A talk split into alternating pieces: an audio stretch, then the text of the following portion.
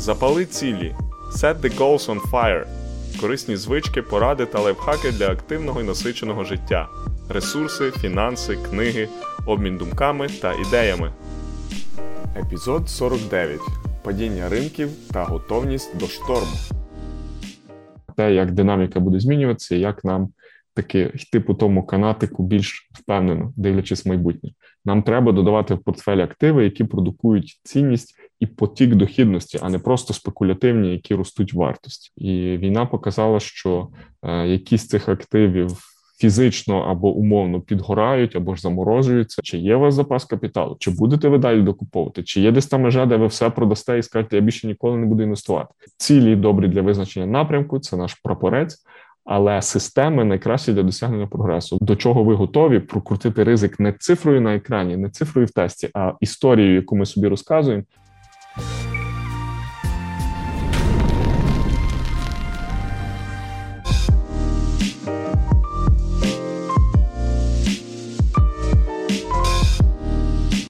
Всім доброго дня! З вами на зв'язку «Запали ціль» і ідейний натхненник цього руху і шоу Роман Кошовський. Як завжди, спілкуємося з вами про фінанси, інвестиції, про змістовне життя в Україні і про те, як і хороші, і погані часи долати, давати собі раду, бо життя турбулентне, життя мінливе, і в ньому мусимо собі виживати і знаходити місце та при тому зберігати якісь правильні цілі, правильний вектор згідно наших пріоритетів. І сьогодні в цьому відео я хотів би з вами проговорити деякі аспекти того новинного фону, який в нас зараз є, тому що в нас йде і доволі таке заглиблення в світову кризу, плюс, крім того, в нас свої нюанси, війна і такі важкі наслідки від цього, і те, як інвестор може до такого шторму готуватись, щоб з нього вийти з прибутками або, як мінімум, з мінімізацією втрат. Тобто зібрав тут деякі ідеї з кількох подій, на яких нещодавно виступав, зміксував це з іншими думками і хочу ними з вами сьогодні поділитись. Наперед перепрошую за якісь англіцизми, помилки, хиби в моїй мові чи якісь інші дивні словечка. В таких епізодах, де все вживу, частіше допускаю таких помилок. І це теж нормально, надіюсь, ви до цього ставитесь без якихось надмірних упереджень. Знаю, що іноді ріже вухо. Я стараюсь максимально українізувати контент, наскільки це можливо, і ділитись з вами тим, чим мало хто ділиться інший на українському ринку. Але так, маю і трохи професійну деформацію, і через досвід навчання, проживання за кордоном. Англійська деколи підсвічується в мозку першою, і я не завжди правильно це перекладаю українською. Плюс, звісно, фінансова галузь вся зав'язана на таких термінах, тому без них не буває. Але дякую вам за розуміння, і будемо рухатись до презентації. Сьогодні відео буде разом з візуальними матеріалами. Хто нас слухає, погляньте на YouTube, може трошки вам покращиться картинка і сприйняття того, про що буду говорити. Але, думаю, так чи інакше посил буде зрозумілий. Так от, почну зараз демонстрацію свого екрану. Сподіваюсь, вам його добре видно. І розпочнемо те, чим сьогодні хочу поділитись. Так от, готовність до шторму. Це вікно можливостей для інвестора, як на мене. Але що для цього треба робити і як треба аналізувати свій поточний стан і думати про майбутнє, якраз зараз це зачепимо. Спочатку дисклеймер, порада і застереження. Майте на увазі, що будь-які інвестиції – це ризик, і життя – це, в принципі, ризик, а ризик війни значно більший і вищий за будь-які фінансові негаразди. Не применшуйте це, і коли ви робите будь-які дії своїм портфелем, своїми фінансами, своєю родиною, рятуєте чи переміщуєте себе десь відповідно до подій, які змінюються, робіть це рішення правильно, зважено, і за потреби радьтеся з фінансовим радником чи з фахівцем, але так як і в будь-якому іншому епізоді «Запали цілі» чи в моєму блозі, так і тут всі ідеї, погляди – це лише для інформації обміну ідеями, але не приймайте на основі цього, будь ласка, інвестиційних рішень, ставтесь до цього скептично, десь можете не слухати мене, а ходити за першочерговими джерелами і досліджувати інформацію звідти, але майте на увазі, що ризик завжди присутній, без цього не можна ні заробити, ні втратити. Так от, що зараз в Україні? Ми нагадуємо цього канатоходця, який, як відважний канатоходець, йде на великій висоті і пробує втримати якусь рівновагу, де з одного боку ми не хочемо відступати від планів, поповнювати наші портфелі, докуповувати певні активи і цілитись довгостроково, здобувати фінансову свободу чи інші цілі. З іншого боку, фон турбулентність ринків.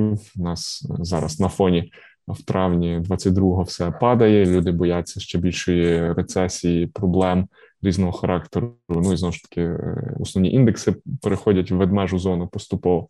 А з іншого боку, в нас є локальні проблеми. Це зміни середовища, правил гри, в нас є якісь баланси і такі важелі управління НБУ та очільників нашої держави, і певні регуляторні обмеження, вони з одного боку зрозумілі, бо НБУ дбає про стабільність валюти і ситуації економічної, але з іншого боку це грає в мінус часто простим громадянам і інвесторам.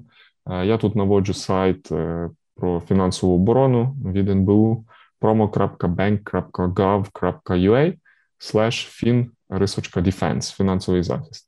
По можливості заглядайте туди, там найбільш актуальні дані по тому, що можна робити з готівкою, з валютою, з переказами, peer-to-peer чи на якісь фінансові системи, і, скажімо, платіжні системи тощо. І, ну, з основного, звісно, в нас досі не можна робити свіфти за кордон для інвестицій, в нас є ліміти по зняттю коштів за кордоном, і зараз їх от нещодавно з 100 тисяч гривень до 50 тисяч гривень в місяць для гривневих карток зменшили, за валютними, здається, залишили 100 тисяч гривень, але ці дані постійно змінюються, тому будьте обережні і уважні. Знову ж таки, коли у вас є валюта, і вона на картці валютній, євро чи долар, то з такими грошима легше щось робити для того, щоб переводити їх або на платіжки, або інвестувати в ті ж військові ОВДП в валюті, а гривнева ліквідність таки більше закрита зараз в Україні. І, звісно, є інші нюанси, про які ми трошки говорили, але в цілому цей баланс тримати непросто за теперішньої ситуації. І треба враховувати, дивитись на те, як динаміка буде змінюватися, і як нам таки йти по тому канатику більш впевнено, дивлячись в майбутнє.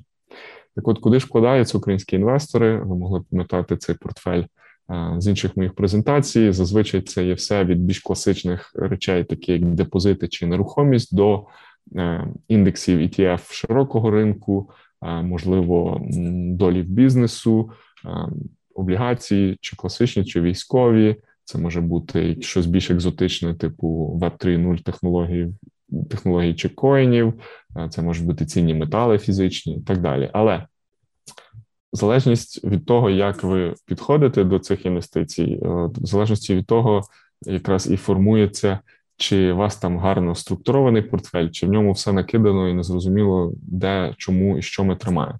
І люди, які йдуть правильно, вони формують спочатку свої наміри і цілі, потім йде планування під них, і тільки тоді йдуть інвестиції.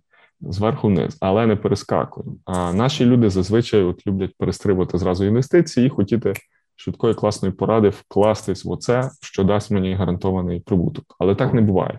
І от іноді ми з спільнотою або з іншими інвесторами обмінюємося такими думками, і в часі війни такі обміни ідеями і події дали змогу, зокрема, і, генерувати додаткову цінність і допомагати як людям, так і нашій армії та іншим волонтерським засадам, і хочу про це згадати в кількох словах. По-перше, брав участь в такій ініціативі «Купи зустріч, допоможи Україні». Там я був як лот, і зі мною можна було купити консультації стосовно фінансів і вашого портфеля. Я радий, що 2 переможці вже змогли вийти на зв'язок, і ми провели з ними консультації.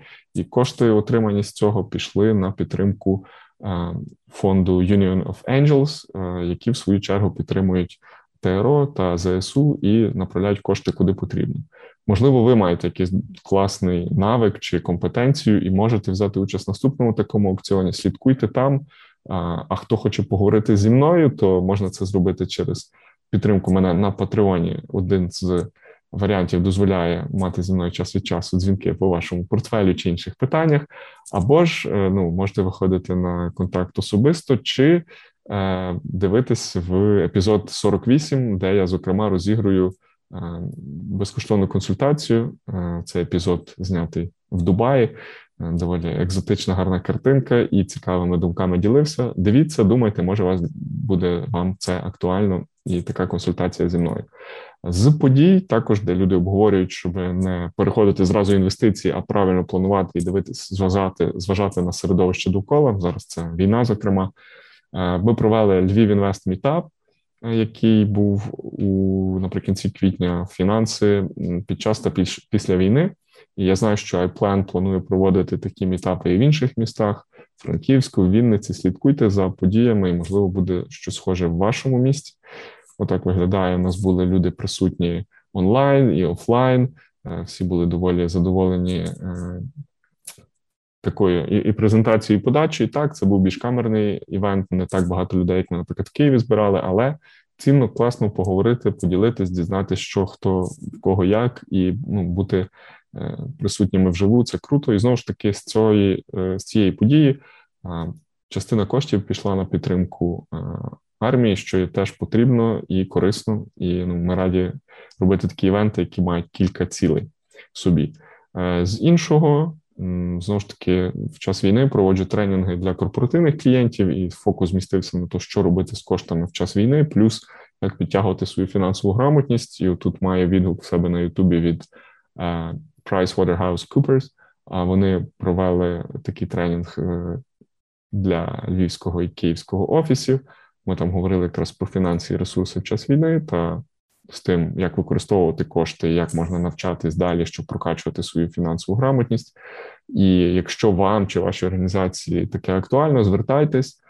Я теж звітам половину доходів направляю на потреби армії і локальних ініціатив, де в мене щось підзбирують друзі чи знайомі. Тому це теж класний win-win.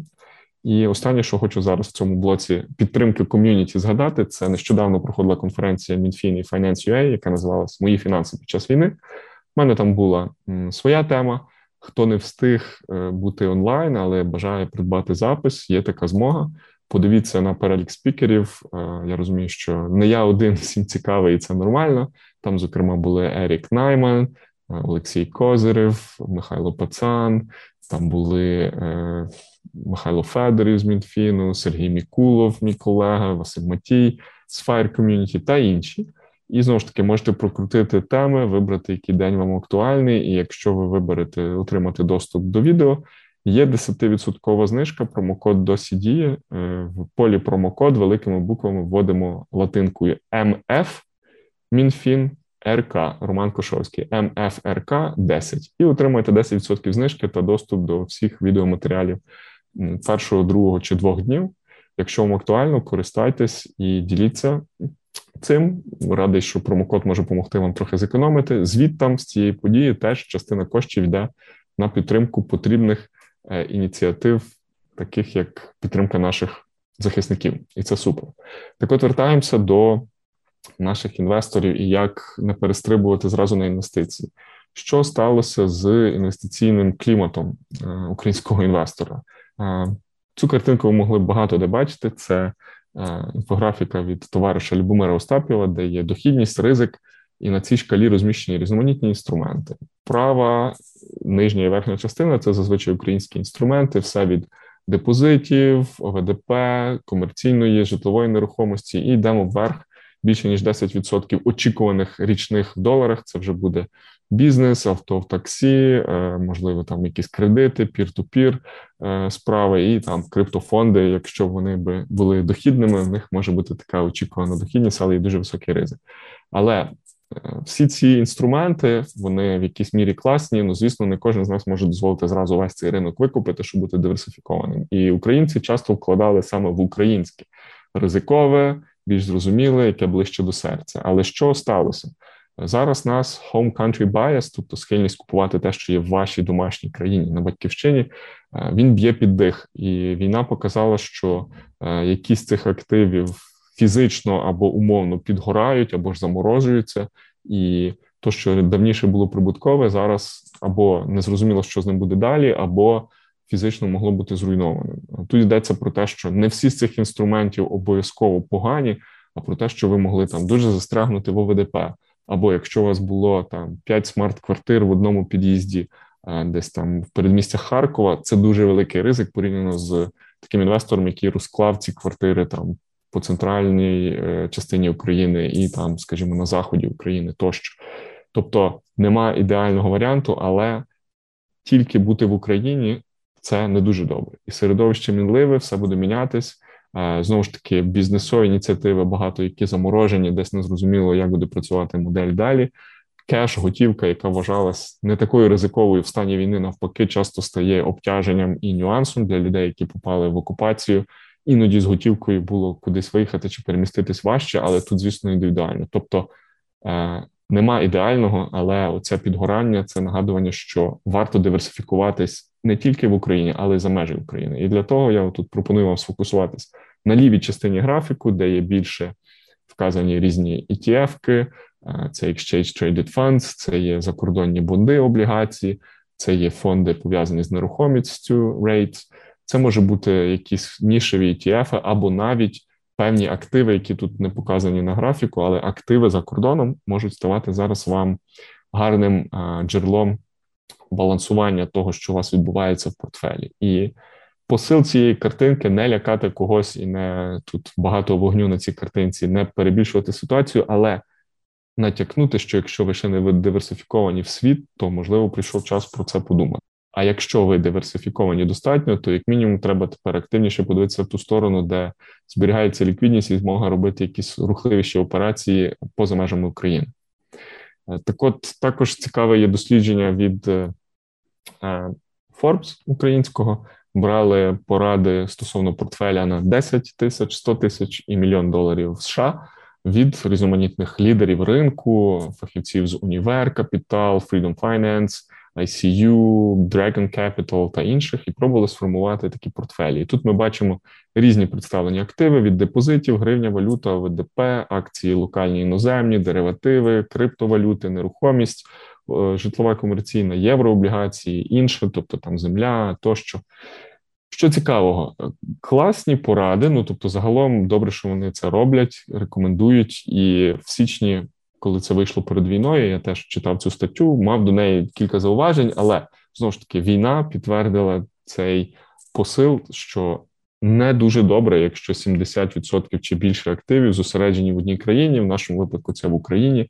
Не всі мають з нас $1 мільйон, щоб так сильно диверсифікуватись, це правда, але навіть маючи там кілька десятків чи кілька сотень тисяч доларів, можна якось більше бути диверсифікованим по світі і уникати цих ризиків. Також в цьому дописі дуже велика вага ОВДП, наприклад, там в деяких портфелях вона сягає 40% в порадах, і зараз мати 40% всього свого капіталу замороженого – це складно. Знову ж таки, звідси порада. Не існує універсальних портфелей, я ціную роботу Forbes і людей, які складали ці поради, зрозуміло, що це усереднено. Просто висновок. Беріть з цього, що вам корисно для вашого портфеля, але оці ваги, відсотки модифікуйте від вашого ризик апетиту, ризик профілю і можливості диверсифікуватися. Як на мене, війна показала, що треба бути ширше і не лише в одній країні. Що я тут рекомендую? Як натомість дивитись на інвестиції? Виробив для себе такий підхід і таку нову парадигму, яку я називаю векторами для інвестицій і новими орієнтирами. Це є 4 сектори, які треба балансувати і адаптуватись, і вони поділені на базу, з якої ми починаємо, це наш ресурс, ми і перемога України, а в другій частинці це вже примноження. Інвестиції України, інвестиції світ, це вже інструменти і спосіб поведінка інвестора тощо. Тобто не скачемо зразу в інвестиції, що зараз нам робити, куди вкласти, а починаємо з себе.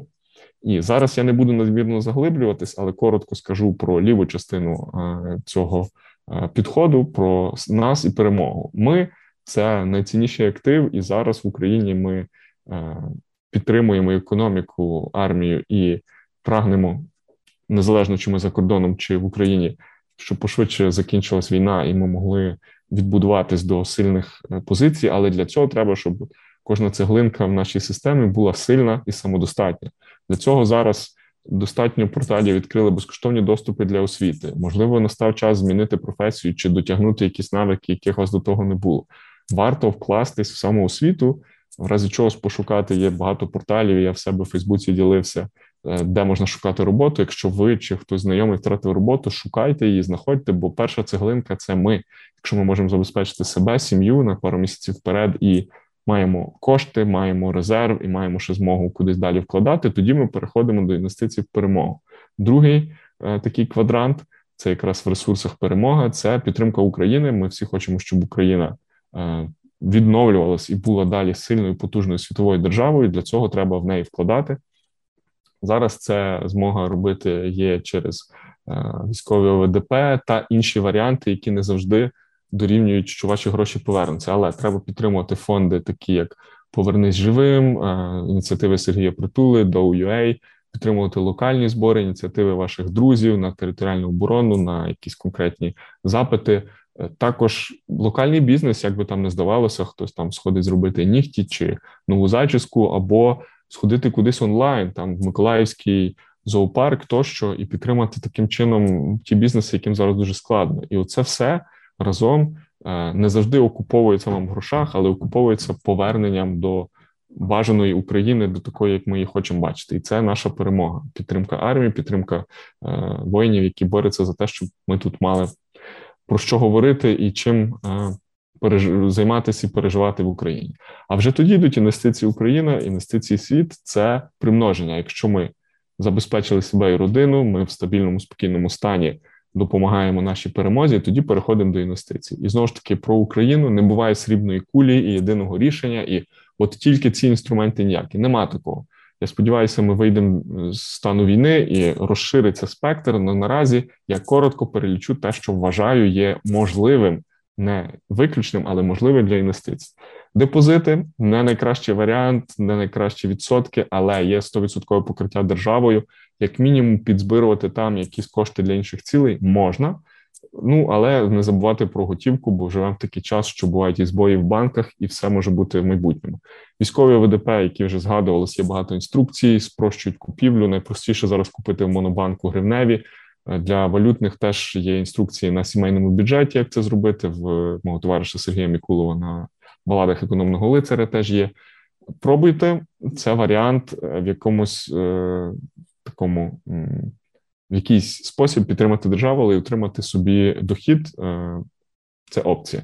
Реінвест купонів, якщо ви маєте ОВДП, які були придбані до початку повномасштабної війни, наразі по більшості з них точно виплачують купони, і ці купони, відсотки, можна або реінвестувати в військові ОВДП, або виводити і купувати за них щось інше, що вам треба. Інвестувати в перемогу, переводити кошти на якісь інші рахунки тощо. Євробонди наразі купити з нуля складно, хіба у вас є капітал за кордоном, і там доволі суттєвий дисконт, тобто, умовно, треба заходити великою сумою, це буде мінімум 30-40 тисяч доларів на зараз, і складно знати, наскільки воно ризиковано, тому що, так, відсоток дохідності по євробондах високий, особливо чим ближче час погашення, бо незрозуміло, як Україна, чи буде відтерміновувати, чи не буде ці виплати, але це велика частина капіталу, врахуйте, якщо ви собі можете це дозволити, окей, якщо ваш капітал там менше, ніж 500-600 тисяч доларів загалом, то, можливо, зараз це не варіант настільки ризикувати. Бізнес-ініціативи, зараз йде нахил на захід України, бо захід-центр більш спокійний, але як буде відбудова, то будуть нові вливання інвестицій в інші регіони, тому дивіться по напрямку, який вам близький. Можливо, якісь ініціативи, як промприлад, які дозбирують кошти, теж вам будуть цікаві. Бізнес завжди ризиковий, а зараз тим більше помножений на ризик війни. Стосовно нерухомості, аналогічно, як я вже казав, десь в якихось регіонах вона зараз виграла, і хтось там дуже в шоколаді, а десь люди не знають, що тепер з нею робити, як її вона нерухомо перенести туди, де спокійніше. Тому тут беріть до уваги всі фактори. Можливо, в нові проекти по нерухомості зараз не варто заходити, а трошки почекати, подивитися, як стабілізується ринок, ціна і, можливо, десь вона буде навпаки тільки падати. Світовий фондовий ринок – це те, на що я сьогодні теж буду наголошувати, тому що в Україні дуже добре, і ми продовжуємо інвестувати, ми сильно вкладені вже в Україну, ми тут живемо, але вкласти в світову економіку і долучитись до її росту – це теж спосіб примножити свої капітали. І так само криптофонди, я до них ставлюсь там середньо. Я не є скептиком, але ми бачимо, що вони теж сильно просіли, і фонди, і самі криптовалюти, але якщо для вас це актуально, якщо це змога якось диверсифікувати портфель, спробуйте. Моя рекомендація там до 2, для агресивних людей до 5% капіталу при бажанні на падінні, і якщо ви вірите в цю технологію, можна спробувати подивитися, як вона виросте. Оце десь так виглядає. Так, є ще земля, є ще різні фонди, є ще фізичне золото і метали, але це доволі все екзотично і треба дивитися по вашому кейсу і становищу. Хочу згадати і порекомендувати вам зайнятися такою вправою стратегічне врівноваження. Це один з підходів Бенджаміна Грехема, дуже класного і відомого інвестора. В нього є дві концепції – проекція і протекція. І проекція – це коли ми віримо в цей ріст, вкладаємо в компанії зростання, часто це технологічні гіганти, і віримо, як вони ростуть. А протекція – це захист, і це змога побудувати свій портфель так, що в гірший час він не дуже сильно постраждає, і у вас збережеться хоча б якась цінність. І зараз, можливо, той час, де вам треба подивитися, що у вас в портфелі змінилось, як все перековбасилось, і де додати отої протекції, підкласти цей мур товстіше. І може ви не заробите надмірних прибутків в ближчі 3-4 роки, але принаймні вбережете ключову частинку свого капіталу від подальшого розпорошування. І захист іноді важливіший зараз точно такий час. Але якщо є змога, то, звісно, і в майбутнє вкладати треба.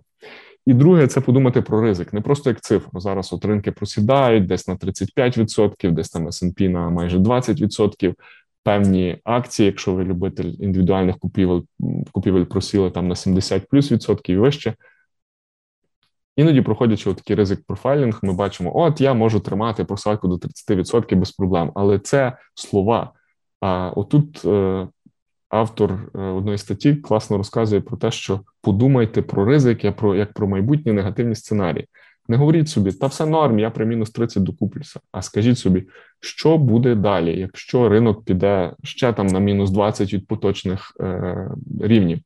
Яким стане сума мого капіталу? Який буде мій мінус на рахунках? Що станеться, якщо війна повернеться в іншу сторону і все буде негативно? Оце варто задуматись. І відносно того продумайте собі план, бо не все може бути позитивно. Ринки можуть бути в затяжній кризі довго. І до чого ви готові прокрутити ризик не цифрою на екрані, не цифрою в тесті, а історією, яку ми собі розказуємо, від чого нам доведеться відмовитися, чого ми не купимо, якщо піде все гірше. Оце має бути ваше ставлення до ризику тепер. Переходимо до світу. Ми проговорили себе, ми проговорили перемогу, ми проговорили коротко українські можливості, і тепер світ, хочу цьому вділити увагу, тому що зараз багато чого відбувається, і ми бачимо тут жартівливий мем з одної з західних інвестспільнот, який сидить посередині торгівець і каже, я просто хочу мати стабільний портфель для того, щоб комфортно вийти на пенсію. Це людина Ді Капріо, який грав Вовка з Уолл-стріт, і це звідси скріншот, але довкола нього бігає купа трейдерів, які копошаться, метушаться, бо новинний фон довкола не позитивний. І зростання ставок, інфляція більше 8%, купа фондів, індексів просіло, нема за що купити на дні, крипта впала, Україна з Росією воює. Для світу, будемо відверті, це тільки один з факторів, це для нас ключовий, але для світу це тільки один. Ну і купа інших проблем і в постачанні, і в тому, що біржові товари високі, невідомо, що там з нафтою і газом. Складно. Коли було легко, що ж таке коїться? Ми не знаємо, бо завжди буде новинний фон, і оцей дядько шокований, це може бути кожен з нас, але нам треба вміти передихнути і подивитись більше на перспективу і на дані, які нам дає ринок, трошки бути спокійнішим, не рватись, приймати якісь різкі рішення. Тут мені дуже імпонує стоїцизм і його принципи, один з яких все минає. Тобто те, що зараз все падає, не факт, що так буде завжди, але і те, що росло в останні 10 років, не факт, що буде рости в наступні 10. На цьому скріншоті ви бачите періоди нових історичних максимумів на ринку США в певні роки, вони синім підсвічені, якщо в певні роки були максимуми, і нулі, які не підсвічені нічим, це тоді, коли в певні роки не було нових історичних максимумів в індексі американського ринку S&P 500. Це дані Чарлі Білелло, класний аналітик і експерт, він любить різні дані такі збирати. Як ми бачимо, останні роки з 2013 по 2022 в кожному році були піки ринку. І ми звикли дуже до цього. Але не факт, що так буде далі. Може бути так, що у нас буде нова або втрачена декада, або рік, два, три без нових висот. І отут ця картинка трошки отвережує і показує, що статистично не факт, що продовжиться ріст ринку вічний. Він циклічний, десь будуть падіння. Нам треба бути до цього готовими. Люди, які звикли, що після COVID-crash все відростає і дуже швидко множиться на 5-10x, так не буде завжди. І ринок це доводить, і тут більше треба прийняти реальність. Інфляція – це те, що всіх дуже турбує. Ми бачили, це одна з проблем, яка зачіпала цього дядька з Уолл-стріт. І коротко, є багато підходів, що найкраще тримати проти інфляції. Від там золота до commodities, ще щось. Але зазвичай набір акції, облігації і в якомусь виді нерухомість, real estate або REIT фонди в своєму міксі переграють інфляцію у довгостроковому терміні. Тобто з останніх 42 років S&P 500 бив інфляцію 28 разів, облігації 32, а REIT фонди 26. Це не означає, що ви знайдете з цього чудотворний мікс, але замість того, щоб вигадувати якусь екзотику, хоча б таких три типи активів мати в портфелі, це вже плюс і змога, ну, якщо не переграти інфляцію завжди, то бути на піку в більшості періодів. Це одна з порад. Друга, які бувають захисти від інфляції, вони, ймовірно, вже у вас в портфелі. Це гарний вислів з одної з статей, яку читав. І тут є кілька речей на цьому слайді, які, з якими я хотів би вас ознайомити. По-перше, показані реальні доходи, тобто це за мінусом інфляції по різних класах активів. І перші топ-3 – це S&P 500, 12,5%, далі REIT, нерухомість 11,5%, міжнародні акції, третя позиція 7,5% і корпоративні бонди Америки 5,5% реальної дохідності на періоді з 76 по 2019 рік. Що це означає? В таблиці є більше активів, але продумайте, чи в вашому довгостроковому пенсійному портфелі є оці активи. Трохи Америки, трохи світу, трохи бондів і якомусь виді нерухомість, наприклад, в рейт-фондах. Нам треба додавати в портфель активи, які продукують цінність і потік дохідності, а не просто спекулятивні, які ростуть в вартості. І, знову ж таки, тут на цьому графіку зачіплений довший період, і ми бачимо, що можна цими активами бити інфляцію, якою б вона не була. Та, будуть роки, де інфляція буде вища за наші доходи, бо у нас будуть негативні роки, але якщо у вас горизонт 10, 15, 30 років, то це нормально. З іншого боку, є люди, які кажуть, що в періоди великої інфляції себе краще показували ціннісні акції, і вони говорять про 40-ві, 70-ті роки, 80-ті, що тоді value stocks, це так звані ціннісні компанії, компанії цінності, били загальний ринок. І тут я наводжу просто приклад iShares Russell 3000 ETF, IWV і Вангардівський Value Index Fund VTV як опція подивитись. Вони вже в 2022 році теж просіли, як і весь ринок, але якщо ви хочете подивитися на value як особливий фактор, можливо, це теж можна додати в свій портфель для того, щоб перейти таку кризу більш виграшно. Якщо ви цьому вірите, і вірите ціннісному інвестуванню і такому підходу, спробуйте, це теж варіант. Так от, кризи були і будуть, і тут треба розуміти, чи буде витривалою наша фортеця довгостроково. За 150 років американський ринок пережив там, ну, за різним перерахунком, 18-20 глибоких і більш таких серйозних криз. З нашою українською турбулентністю це можна там ще додати кілька, бо ми за 30 років скільки вже криз пережили. Але чому це вчить? Що в цілому ринок рано чи пізно відновлюється, але, крім того, варто бути готовим до довгих років просадки. Тобто те, що в нас недавно був оцей COVID-флеш-креш, що ми за кілька місяців відновились, не завжди так було. І згадайте втрачену декаду 2000-х, у нас є нюанси там 80-х, висока інфляція 70-х, і це на цьому графіку помітно. Нам варто зберігати купівельну спроможність і долати ці ринки, яким вони не були, помірно, тобто або щось докуповувати, або змінювати локацію, заходити в інші активи. І гарна порада від Бена Фелікса, мій фаворит серед різних ютуберів на фінансову тематику, де він пробував знайти якийсь чудовий універсальний хедж від інфляції, і він каже, що якраз створення диверсифікованого портфелю зазвичай є хорошою ідеєю. І він вважає, що це, мабуть, найкращий спосіб впоратися з очікуваною та несподіваною інфляцією. Ми не вгадаємо, чи ця інфляція вже закінчується і зараз там з 8,5 впала до 8,3 і буде далі падати, чи вона продовжиться ще на кілька років, але тримаючи ширший портфель, можна надіяти, що на горизонті десятиліть, як більшість для нас, українців, цей горизонт актуальний, можна таки вийти переможцем з цих криз і досягти піку на своїх інвестиціях. І говорячи про те, як ми можемо здобувати якісь навики і вчитись краще інвестувати та вкладати, люди часто запитують про таку більш детальну специфіку, там як відкрити рахунок, як купити перші ETF, що для цього треба робити. І для тих всіх питань я вам рекомендую звернутися до спільноти iPlanTalks. В них є класний телеграм-бот, в якому є корисні посилання. Сьогодні, в цьому епізоді, в описі під ним дамо спеціальний лінк, за яким ви зможете отримати 2 безкоштовних тренінги від спікерів iPlan, від Сергія Мікулова «Як почати інвестувати» з покроковим гайдом, і від Артема про кейс того, як правильно формувати свій ETF-портфель. Тому подивіться на цю спільноту, я вам рекомендую. Підписка, якщо не помиляюсь, коштує $17 в місяць. Ви можете підписатись на місяць-два, але там є багато різноманітних чатів, є вже понад 40 записів по різних темах. Ви можете собі ознайомитись. Так, я за iPlan раніше працював як радник, зараз більше ми контактуємо по подіях, по якихось інвестиціях та спільних проєктах, які мають схожу цінність.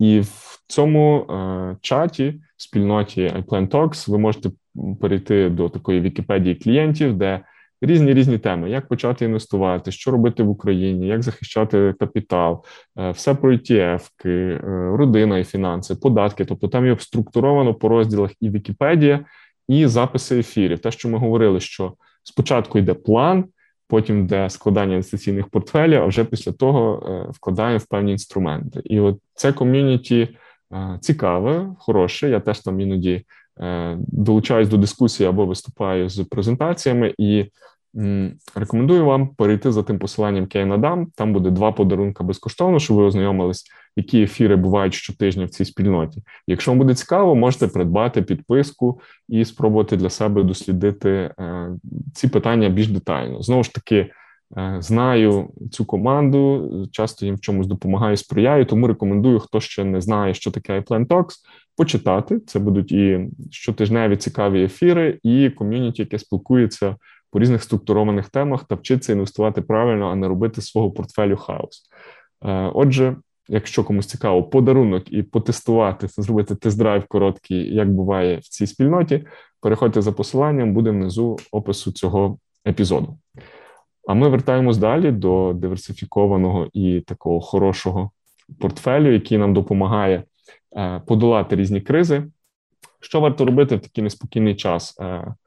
Як то кажуть, є і книжка така, і порада «Just keep buying», просто продовжуйте купувати. Найгірше, що можна робити на падаючому ринку, це продавати, якщо це не було в ваших намірах. Тобто людина, яка тільки почала інвестувати, можливо, в час коронакризи, можливо, десь нещодавні роки, зараз бачить оце падіння, ці мінуси, і вона боїться, лякається і не знає, що робити. Загалом, один з факторів оцінки ринку, чи він зараз перекуплений, перепроданий, є так званий PE ratio, це співвідношення price to earnings, ціни до заробітків до прибутку. І для цілого ринку воно теж обраховується, там ділиться більше капіталізації на очікувані доходи, і теж воно відтрекується, є певні середні значення. Чим вище це значення P2E, тим ринок вважається більш переоціненим, і загалом, якщо ми заходимо в ринок, який переоцінений, то є певне негативне очікування прибутків в ближчі роки, тому що переоцінений ринок навряд чи буде сильно рости в майбутньому. І ми бачимо зліва на графіку цю негативну кореляцію. Якщо там PE 40, то в ближчі 5 років дуже ймовірно, що реальні доходи будуть негативними. Не обов'язково, але модель показує, що цьому є більша ймовірність. Але що важливо, треба купувати на різних ринках. Це про dollar cost averaging, усереднення позиції, яку я згадував не раз в різних епізодів. І ми можемо купувати ринок при PE 40, при PE 30, при PE 20 тощо, постійно, стабільно докуповуючи якісь активи. І оцей графік справа, він показує, що не дивіться тільки на 5 років, а дивіться на довший горизонт. Якщо інвестувати там 7, 8, 10 років, то щораз більше очікувані прибутки переходять в позитивну зону. І ми можемо дивитись на цю зелену хмаринку від 0 до 10. В середньому наших 5-8% річних ми отримаємо. Будуть роки, де буде мінус, від цього ніде не втечеш. Але в ринку є позитивне математичне очікування. Якщо ви будете в ньому і не будете з нього виходити і збережати купувальну спроможність, зможете докуповуватись, коли ринок падає. Більшість криз це доводить. І, знову ж таки, дивлячись на наше PE, Price to Earnings, всім цікаво зрозуміти, а от яке воно зараз, ми тут на графіку бачимо різне. Є кілька підходів до того, як його рахувати. Є реальне, це таке поточне, де беруться більш поточна вартість там всіх компаній індексу і ділиться на очікувану дохідність за останній рік, тобто більш поточні дані. І такий графік ми бачимо зараз, price to earnings доволі сильно впало, воно там становить за різними підрахунками між 19 і 20, тобто ми купуємо ринок за 20 річних дохідностей в майбутньому, зараз, в середньому. Але є більш згладжене на 10 років P2E, Shiller P2E ratio, і воно враховує економічні цикли і не настільки волатильне, як теперішнє PE в даний час. І тут ми теж бачимо певне падіння, хоча воно ще не є так близько до середнього значення, як було раніше. Тому, будемо відвертими, price to earnings – це один з показників. Зараз він все одно вище, ніж навіть одне середнє квадратичне відхилення. І складно сказати, чи цей ринок вже потрошки стабілізується, чи ми ще будемо падати, і таким чином, можливо, компанії будуть ще більш вигідними. Тому, незалежно в що ви вірите, яке P2E ratio для вас є більш раціональним, споглядайте, дивіться, якщо будете мати змогу докуповувати, краще докуповуйте, щоб ринок міг дати вам вашу дохідність на довгостроковому періоді, дивлячись на ці відрізки довгого ринку, за 10, 20, 30 років ми зможемо вийти в плюс. Але може бути, що так і не буде, тому інвестуйте помірно і не все вкладайте тільки в один ринок, а розкладайте по різних кошиках. І дивлячись на те, щоб не робити типову помилку людини, яка вірить тільки в щось одне, що ринки будуть завжди рости, я так не кажу, я не знаю. Є статистичне сподівання, що рано чи пізно ми цю кризу подолаємо, але чи це буде за рік, чи за 2 місяці, чи за 5 років, я не знаю. І не можу вам рекомендувати там все вкладати саме зараз, чи що зараз найкращий час. Ні, просто продовжуйте згідно плану інвестувати, наскільки це можливо. Варто подивитись на іншу сторону, на людей, які більше песимісти. Я загалом реаліст, але вірю, що з часом ринок своє відіграє, і інвестори з дисципліною зможуть на ньому далі заробити. Так от, один з песимістів – це є інвестор Майкл Беррі.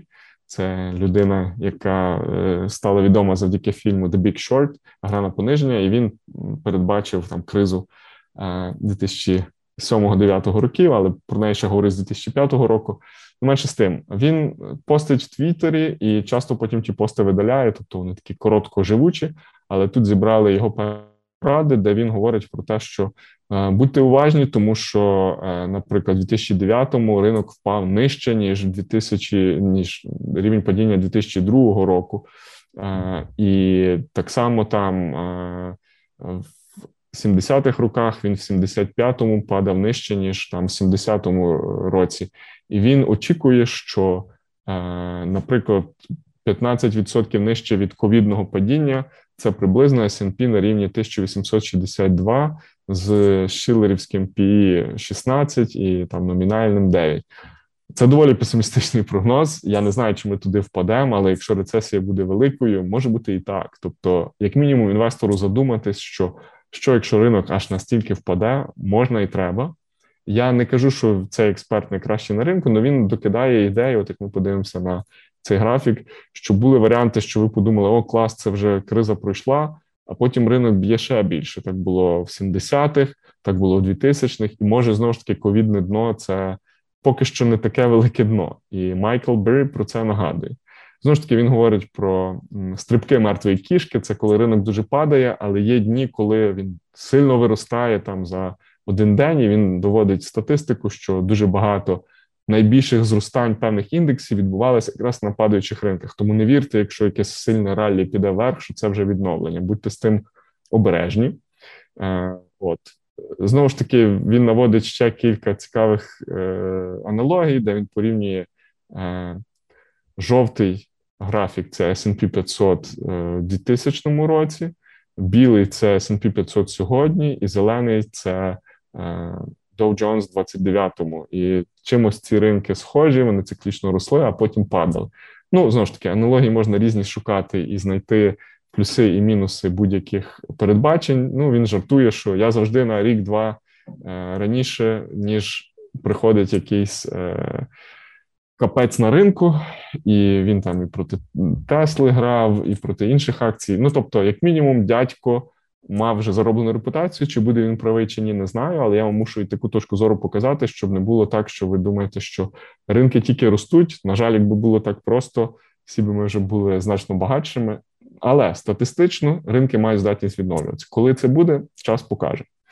Про жартівливі сигнали і такі, де ми можемо більше посміятися, але взяти до уваги, на CNBC виходить така програма, називається «Markets in Turmoil». Це є ринки в сум'ятті або ринки в тривозі. І вона виходить з 2010 року. Як ви бачите, тут в таблиці є випуски, в які дні вона виходила. Це зазвичай якісь такі передбачення, де все, колапс, повний капець ринку буде. І, знову ж таки, Чарлі Білелло показує, наскільки ринок виріс від кожного з цих поганих епізодів, які казали, що ринок буде падати. Ясно, що з 10-го року він там виріс на 360 плюс відсотків, але він виходив і в 11-му, і в 15-му, і в 18-му році. Найбільше епізодів, звісно, вийшло в 20-му році. І вони почали виходити там з лютого місяця і закінчились в квітні. Тобто, ну, як мінімум, там 2-3 місяці ці епізоди йшли, і вже як ринок в 20-му відновився, перестали ці епізоди давати. І от нещодавно, 5 травня, був знов епізод цього шоу. І це такий жартівливий сигнал, коли вже всі довкола говорять, все, ринки падають, повний капець. Може бути, що це один з перших сигналів, що десь незабаром може бути розворот від кризи. Ми не знаємо, коли. Може, це шоу протриває ще 2 роки перед тим, як ринки відновляться, але це такий жартівливий сигнал, що коли всі кажуть, що небо падає, може бути, що не все так погано. І під це ми згадуємо гарне твердження українське, воно мені дуже подобається. Життя бентежне. Був я онлайн на цікавій лекції від Насіма Талеба, яку він проводив для Київської школи економіки і інших слухачів. Замість того, щоб поїхати в Москву полетіти, він на початку війни підтримав публічну Україну і виступав тут для української аудиторії. І він згадує про те, що в безладу є багато братів. Це варіативність, непередбачуваність, хаос, шанс, волатильність, помилки, рандомність, тобто випадковість, невідоме, час, ентропія, як поширення хаосу. І це все, це є наш ринок сьогодні і наше життя українця в тому одному слайді. Тут мені, знову ж таки, згадуючи про практиків і філософів, згадується цитата Сенеки, що удача – це коли підготовка зустрічається з можливістю. І тут так само ми маємо прийняти непередбачуваність і те, що ми не знаємо, чи ринок вже на дні, чи ринок ще буде на дні, але ми маємо підлаштувати нашу стратегію так, щоб пережити і якщо буде поганий ринок 2 роки, і якщо він відновиться до кінця 22-го. Подумайте про це, зберігаючи свою адаптивність. І, ну, Насім Талеб, як людина, що добре знає і про чорні лебеді, і про асиметрію ризику, нагадує, що ліпше захистіть, зменшіть своє потенційне просідання і мінус, збережіть капітал і залиште потенціал для росту. І тут треба бути підготовленими, бо ні я, ні жоден прогнозист не знає, доки ця криза буде тривати. І під цю тему, згадуючи стоїцизм, мені подобаються оці ілюстрації з блогу Даріуса Форо. Ключові принципи стоїцизму в інвестиціях. Що допомагає мені, що я рекомендую вам час від часу практикувати. Все минає і це минає. Нам не віриться, що тривоги зупиняться, що москаль відійде, чи Україна переможе. Я не можу знати, як буде, але я вірю, що в якомусь виді ми це будемо згадувати як страшний сон, і з часом все буде краще. Не знаю, яким чином, але я вірю, що таке можливо, і багато українців теж це вірять. Ми не знаємо, яким чином це все розрулиться, але і це минає. Так само, як хороші часи минають, минають і погані часи, і це стосується і ринків, і коливань, і, ну, можливого якогось успіху. Ви бачите цього стоїка, який йде, і він бачить, що На горизонті можуть бути і гроші, і багатство, і якісь крила, окрилення, але поміж це він буде падати під хмари, він буде не бачити, він буде не розуміти, що твориться. І так само ми маємо підходити до того, що будуть часи, де ми будемо втрачати, де ми будемо щось не знати, але підходьте до цього стоїтично. І це мене. Як для добрих часів, для поганих згадуйте. Фокус на тому, що ми можемо контролювати. Це те, що практикують стоїки, також перетинається з локусом контролю, є internal, внутрішній і external, зовнішній. Це фокус, на чому ми фокусуємося. І оце все ми згадуємо того трейдера, довкола якого купа тем, і як все погано в світі. По-перше, там, яка зараз ставка ФРС, скільки, яка дохідність бондів, яка інфляція, що буде далі робити ФРС, що робить уряд, український, закордонний, які ціни в майбутньому на нафтогазові ресурси, що буде з пандемією, якимись новими загрозами в Китаї, волатильність. Це все поза нашим контролем. Ми можемо дивитися ці новини, ми можемо це пропускати через себе, але ми на це напряму не вплинемо. Так само, як ні я, ні ви не знаємо, чи війна закінчиться завтра, чи післязавтра, чи через місяць. Ми маємо це і розуміємо, що це поза нашим контролем. Натомість ми фокусуємося на те, що є в нашому контролі. Це є, тут вони наводять судження, тобто ми сідаємо, обдумуємо, і на основі цих обдумувань є наші дії. Оце є в нашому контролі. Не продавати те, що довгостроково, не вестися на якийсь хайп, дивитися, які можливості, ну, як тільки якось ринок привідкривається, доінвестовувати туди, де є змога. І от фокусуйтесь на тому, що ви можете контролювати щодня і в своїх інвестиціях. Це дасть більше, ніж виривати на собі волосся і на кожну новину реагувати і стрибати. Це дуже важливо, і мені теж допомагає згадати про свою стратегію, слідувати їй і відкидати весь хаос і інформативний шум довкола. Інша цікава практика – це premeditatio malorum. Це, якби, така підготовка і очікування гіршого сценарію, помедитувати про те, що, якщо піде щось погане. Я вже про це згадував раніше. Крім позитивних змін в Україні і те, що ринки відновляться, подумайте, що, якщо буде гірше? Що, якщо буде якесь додаткове захоплення територій? Що, якщо ринки просядуть ще більше? Чи є у вас запас капіталу? Чи будете ви далі докуповувати? Чи є десь та межа, де ви все продасте і скажете, я більше ніколи не буду інвестувати? Подумайте про це зараз, а не тоді, коли вже воно станеться.